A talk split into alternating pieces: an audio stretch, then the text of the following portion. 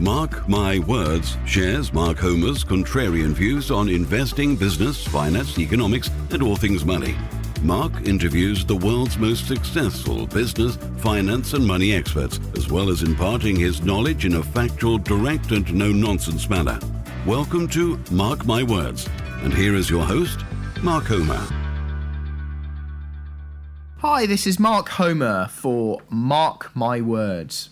This is part two of the How to Analyze a Deal podcast that you will have heard previously. The next important facet that I'm going to talk about is how secure either the capital, your capital, the capital growth, or the cash flow deriving from the investment is. That's a, a key factor when I'm analysing any deal. I want to know that A, the, the asset's going to go up in value over time. I want to understand that you know the cash flow is is likely to come in each month. But more than that, I want to know that it's not suddenly going to drop in value or or be liquidated or or the investment's suddenly going to disappear. So the first key element to this is splitting your income between multiple different assets and asset classes. So multiple sources of income is the the standard cliched way of describing it, but it does serve a purpose and it's really quite pertinent when looking at different investments. It is important to diversify them somewhat. So, when you're in the growth stage and you're making high returns, usually you'll be going very, very deep and focusing on a small number of investments. But as time goes on and you've got those streams of income and you've got those assets already secured, you'll generally want to diversify them across more assets and more asset classes. Generally, the return will be lower, but as time goes on, you'll find you're probably in a better position because if one of them goes wrong, or there's an issue, or there's a short term issue, the other assets will continue to provide you with income. You know, if, if, if one company goes bust, one share goes bust, the others are unlikely to if there's some sort of problem in the property market, the lenders all have issues like they did in the credit crunch, well, it's unlikely to hit all of your properties if you've got multiple lenders. I know during the credit crunch, it certainly helped us to have multiple commercial lenders and lots of different buy to let lenders.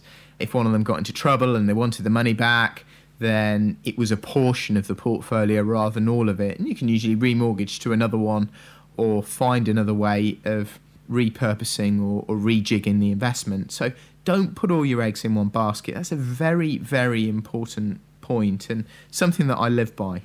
The regulatory and legal environment is important when you're looking at how secure the capital is and, and how secure the income is deriving from an asset as well. Certainly, with residential property in the last few years, there's been a more negative sentiment. The public doesn't feel very good about landlords and there's a lot of jealousy. There's the, the, the politics of envy, as some would call it, certainly has um, become predominant in the UK. And politicians have responded, they've increased tax, and there's extra burden that's been placed on landlords, specifically with licensing and housing standards and regulation. The letting agencies are certainly being regulated more closely looks like houses of multiple occupation will all need to be licensed shortly, and the FCA have increased the stress test which is applied to mortgages for buy to let. So when somebody takes a buy to let mortgage out, the rent needs to be a minimum of 125%, often at an interest rate of maybe 5 or 5.5%. Now, lots of banks were doing that before these regulations came in anyway because they could see them coming. And some would say that they're quite sensible.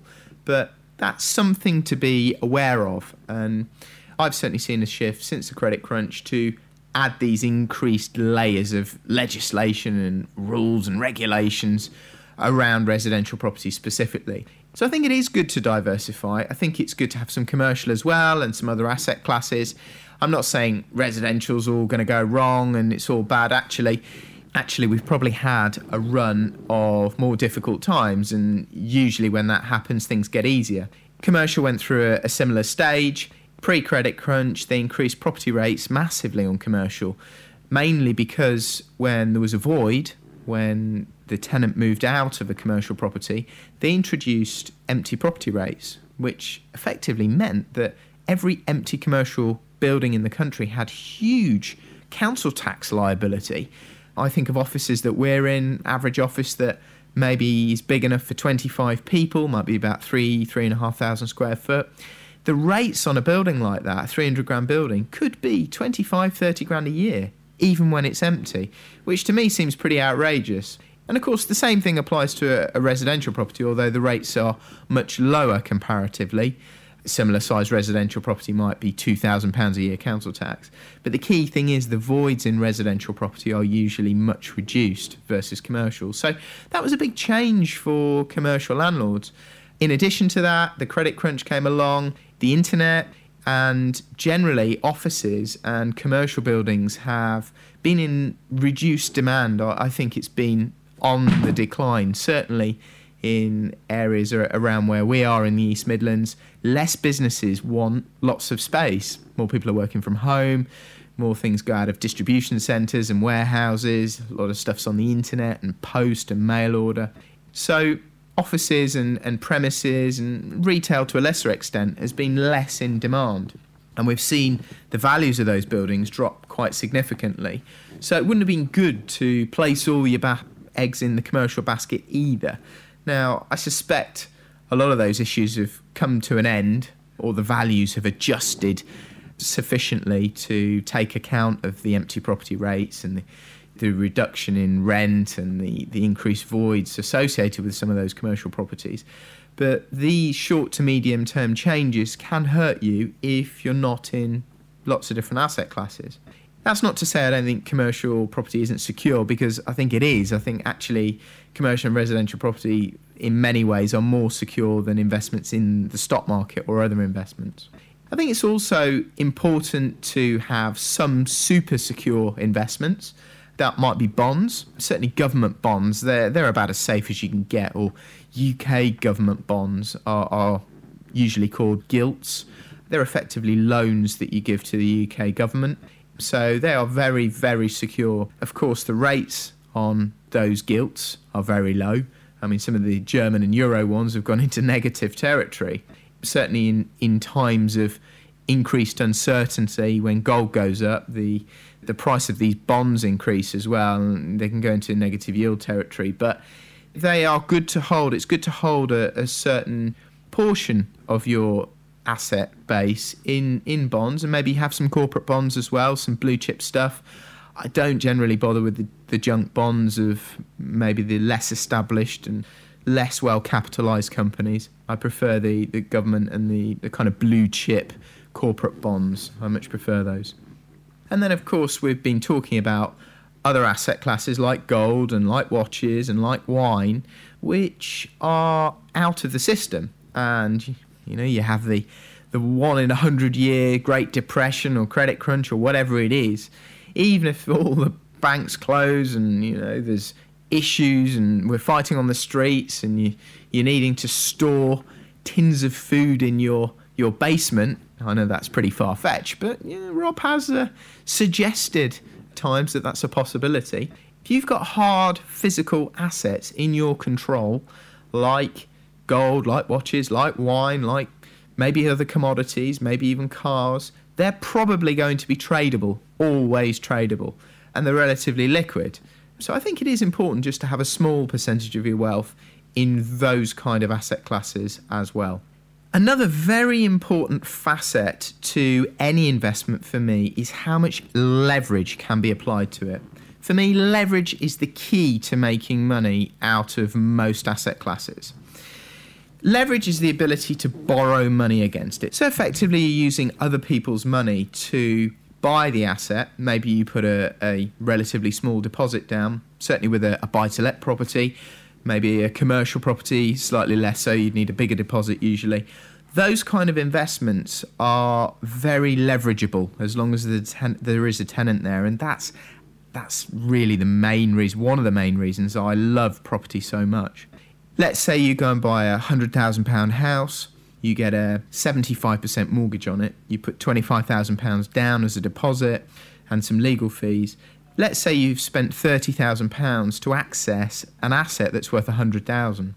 If that asset goes up in value by 5% over a year, which is perfectly plausible, in the past few years we've had much more growth than that, but if we're just relatively careful and cautious and we say that the growth is 5%, that's a £5,000 increase in the value of the property.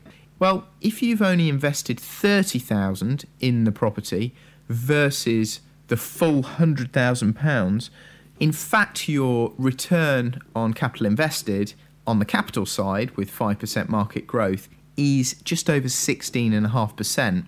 Now, 16.5% return on any investment is very, very high, and a lot of people would say, well, that's risky or that doesn't work or, or, or whatever. But, you know, that is the reality. And of course, on top of that, you've then got the return on the income side or the cash flow side. Well, if you've got a mortgage, of course, you're going to be paying mortgage interest. But rates are very, very low at the moment, which makes leverage doubly appealing to me. So if you're buying a hundred thousand pound property and let's say it rents for six hundred a month, if it rents for six hundred a month, and let's just say for argument's sake you manage to get a seventy five thousand pound mortgage on that, um, that at three percent, then you're going to be paying about hundred and eighty eight pounds a month in mortgage interest. There'll be some other costs that come off the rent because, of course, running these properties isn't without management, maintenance, insurance, and voids and things like that. But if you took another 20% off, you'd probably end up with a, a net rent before mortgage of around 500. And then once you've taken the, the mortgage off, you've probably got a, a net income of upwards of £250 a month. Now, that's not to be sniffed at because you've only put a total of 30,000 into this investment in total. If you're getting 250 a month or 3,000 a year, um, that £3,000 income that you're receiving is 10% of your original investment. So if you add that to the 16.5% that you're getting on the capital side that I mentioned earlier on, you add those two things together, you've got a total return there of 26.5%. And that's not you know, it's not rocket science. You're not doing anything particularly risky or not even particularly clever or, or, you don't need to you don't need massive experience or any particularly high grade skills to do something like that. That's something that the the average person can do go and buy a buy to let property. So buying a little terrace buy to let property doesn't take a, a massive amount of skill or experience. Most people can do that and apply leverage to it. And over time, as the value increases, that 30,000 that you originally invested will come back. And, you know, with some deals, when you buy them cheap and you get most or all of your money back, actually, the return on capital invested can be infinite or much, much higher. There have been a lot of deals that I've done which have been 30, 40, 50, 100% cash on cash return. How much cash did I put in versus what is the total income that I've got back and the increase in capital value as a percentage of the the money that I put in originally. And that cash on cash return is it can be described as return on capital invested or return on capital employed. It is really my overriding metric when I'm looking at an investment. There are some other asset classes that you can leverage. Clearly, commercial property is similar, but often you have to put a 40% deposit into commercial properties and they, they need to have a tenant within them already. But again, the leverage is pretty good. Value will likely increase over time along with the rent. So that can be good. But I would say the cash on cash return is usually a little bit less with commercial because primarily you can't leverage it as much, you can't borrow as much against it. And clearly, with your own home, there is a major, major leverage advantage there because because residential mortgages might go as high as 85 or even 90%. Commonly, they're a little bit lower, more like 75 or 80%. But the rates on those mortgages are really so low, it doesn't seem to make sense not to borrow a good chunk against your home. It's quite easy to get residential mortgage rates in the low twos or even high ones at the moment and I'm talking at the end of 2016. So I can't see how you wouldn't want to borrow money at 2% and then put it into a property which might yield 7, 8, 10, or as we were discussing earlier on, cash on cash return of in excess of 25%. So it really does seem to make a lot of sense to me. There are some other asset classes which you can generally leverage quite easily. Um, if you put money into the stock market, into funds, uh, and they might be equity and bond based funds, um, Barclays Wealth have a product whereby you, you, you buy into their funds and they will actually loan you back around 60% of the value of those funds. And they'll lend the money to you at 2, 2.5%, and that money can then be used for further investment. So let's say you're getting an overall return, average return of maybe 7% on your funds and your bonds and all that sort of stuff that you have with Barclays Wealth. Once you've borrowed money against it and put that money to use, you might have a cash on cash return with Barclays of maybe 11%.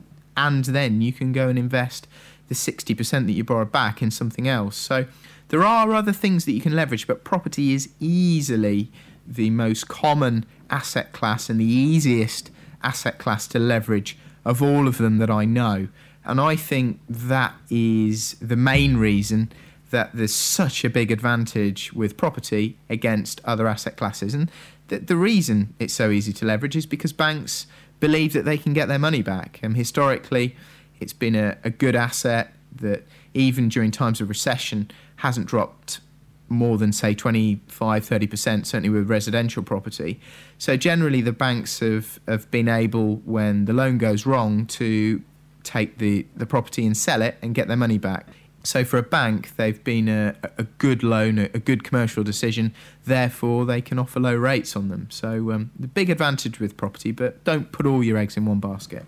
Clearly, when you start to multiply your investments, especially within property, and, and really start to leverage, and then once you've remortgaged, reinvest that money, that is what allows you to really grow the portfolio and grow your balance sheet. I know many investors that will own several million pounds worth of property after starting with a relatively small sum, a few thousand pounds.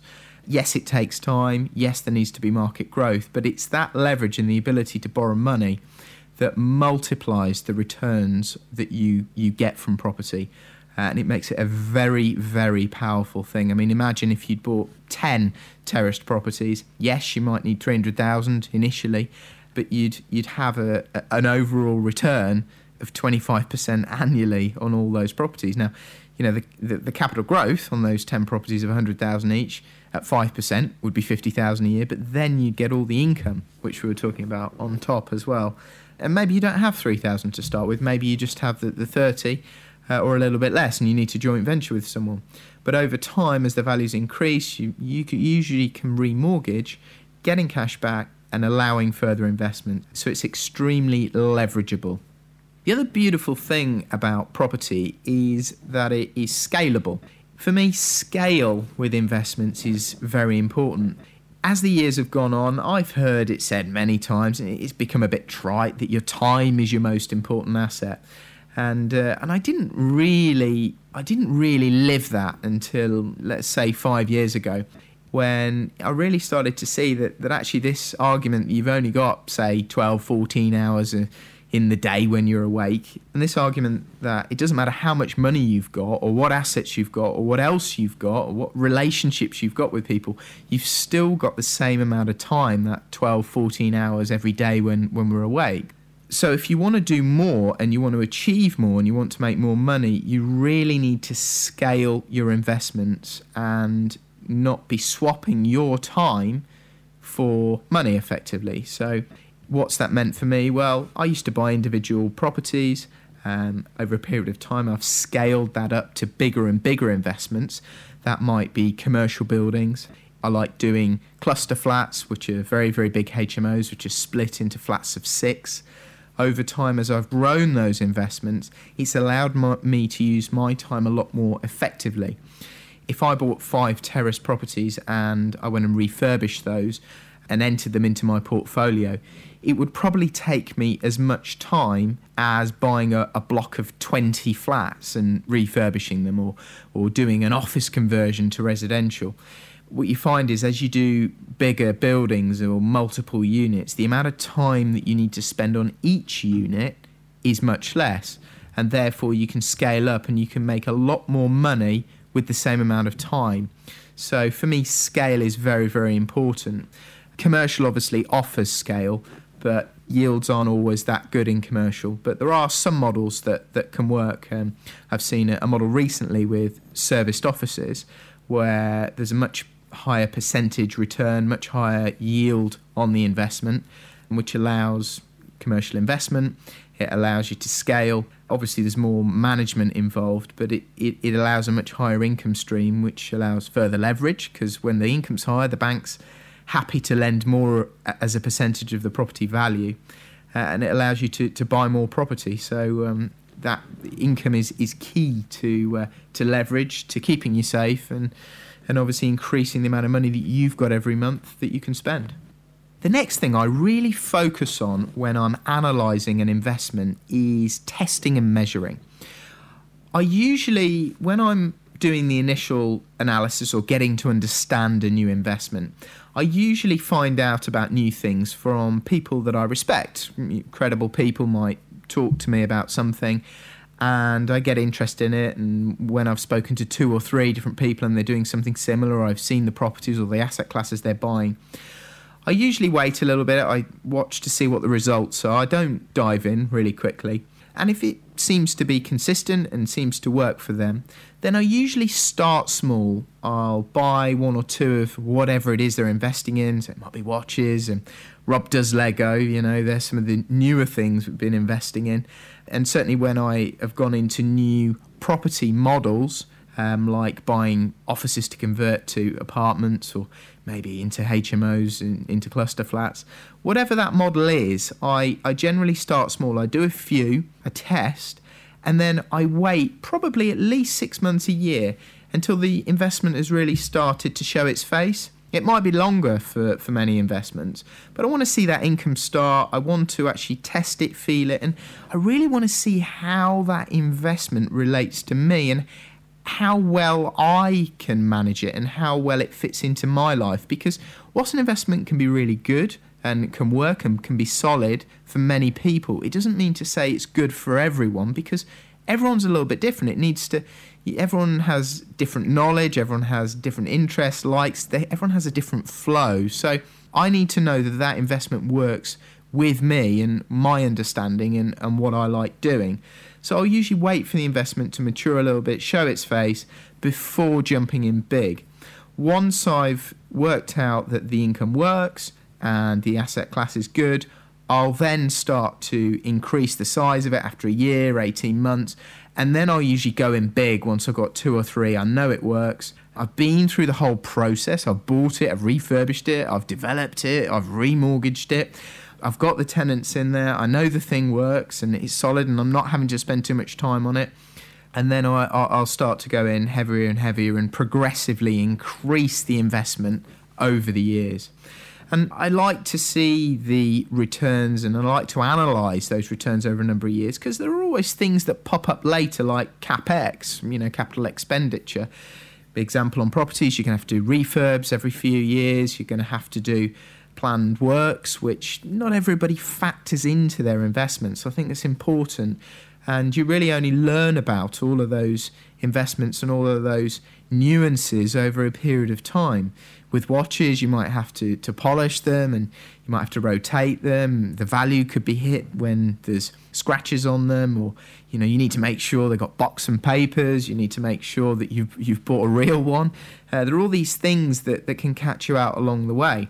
It could be that a watch suddenly you you thought you were buying only something that was only released in 500 pieces, but actually it was just 500 pieces that year. I've, I've noticed that with a couple of manufacturers, and actually there are loads of that watch, and and the value hasn't gone up very much. And really, only time teaches you those little nuances, and I think it's important to stay in something for you know a good number of years. I mean, my ideal holding period around an investment is is lifetime because you you just pick up so much and your gut tells you so much when you look at one of those investments or a new one of that thing that you're going to buy which tells you whether you're going to make money or not when you've been in a few few cycles and you've seen how that investment reacts through every cycle you are so well positioned to make more money out of it when the cycle moves, when when we're in a recession or when we're, we're growing, you know what to buy because you've been in it a long time. It's it's very important to keep your eye on all of these assets over a long period of time and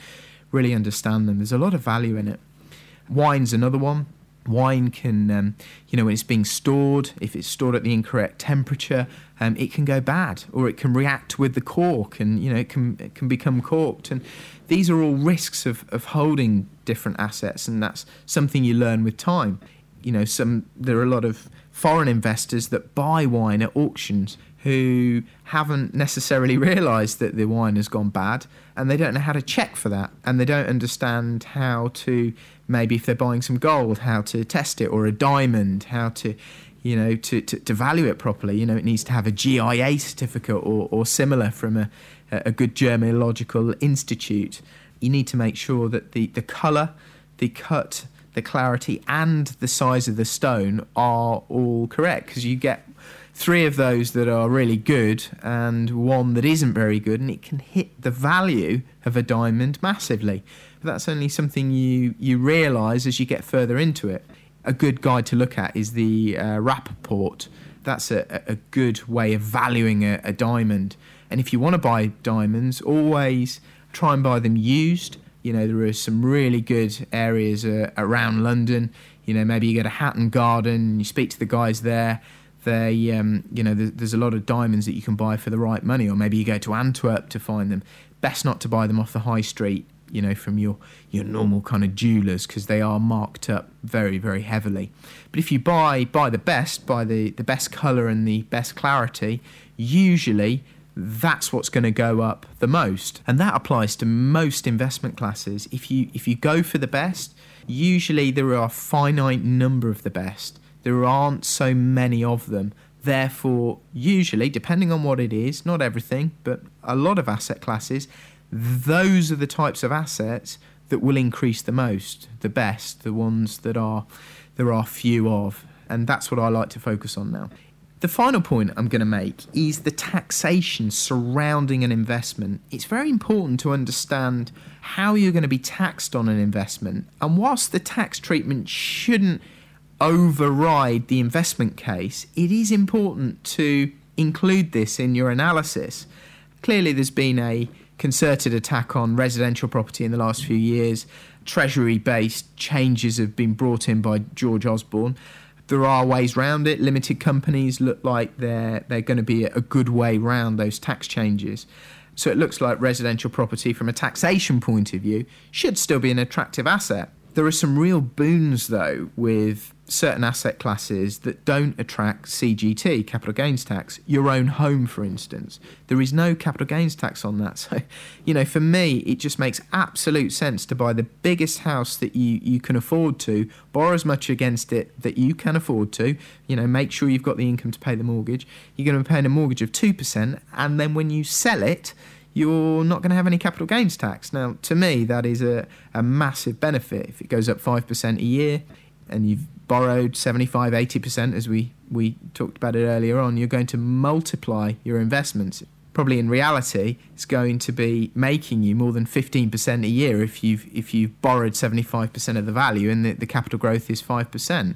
So that's a major benefit. If, if the mortgage interest is only 2, 3, even if it's 5%, the capital growth over the long term should be higher than the mortgage interest that you're paying, which effectively makes the, it free. Your home over looking at historical growth figures versus interest rates in the last 15 years, actually most houses have, have, have, been free and, and people have made good money out of their, their home and then not pay capital gains tax on it. So I think there's a major benefit there.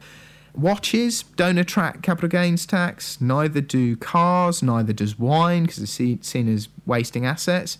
So there's a major taxation advantage with those asset classes. Clearly, if you're doing if you're trading them and you are buying a lot, um, and of course it's a little bit grey as to what a lot is, but you may then have to pay income tax. So just bear that in mind. So that concludes the second part of my How to Analyze a Deal podcast. We've spoken about leverage and how important it is. I think it's the the overriding takeaway from from these two podcasts. I think it leverage is what's got me, you know, the, the furthest probably in, in, in my investing career. The security, the cash flow, and the the capital, and the you know knowing that your money is safe. Of course, that must come right at the top as well they're very important facets, and you get to see how secure an investment is, certainly more over the medium to long term, and talk to people who you respect and people who've been there. That's key. People who have done it for a long time, they're, they're usually the ones to talk to.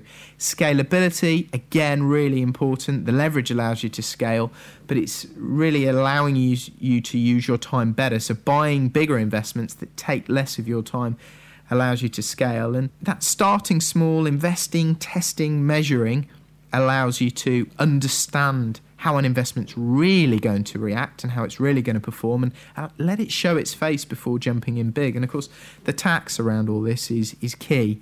Uh, I always analyse what the taxation is going to be on an investment before I jump in, before I go big on it, because you know you you suddenly have to pay 30, 40, 50% tax on something. Well, that can halve your return on the investment.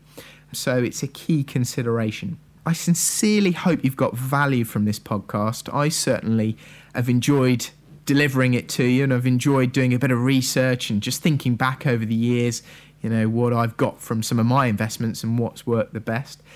So that's been Mark Homer for Mark My Words. If you want to read more, have a look on www.progressiveproperty.co.uk. I've got my Facebook page and the, the Twitter page at, at Rob and Mark. Thank you very much for listening.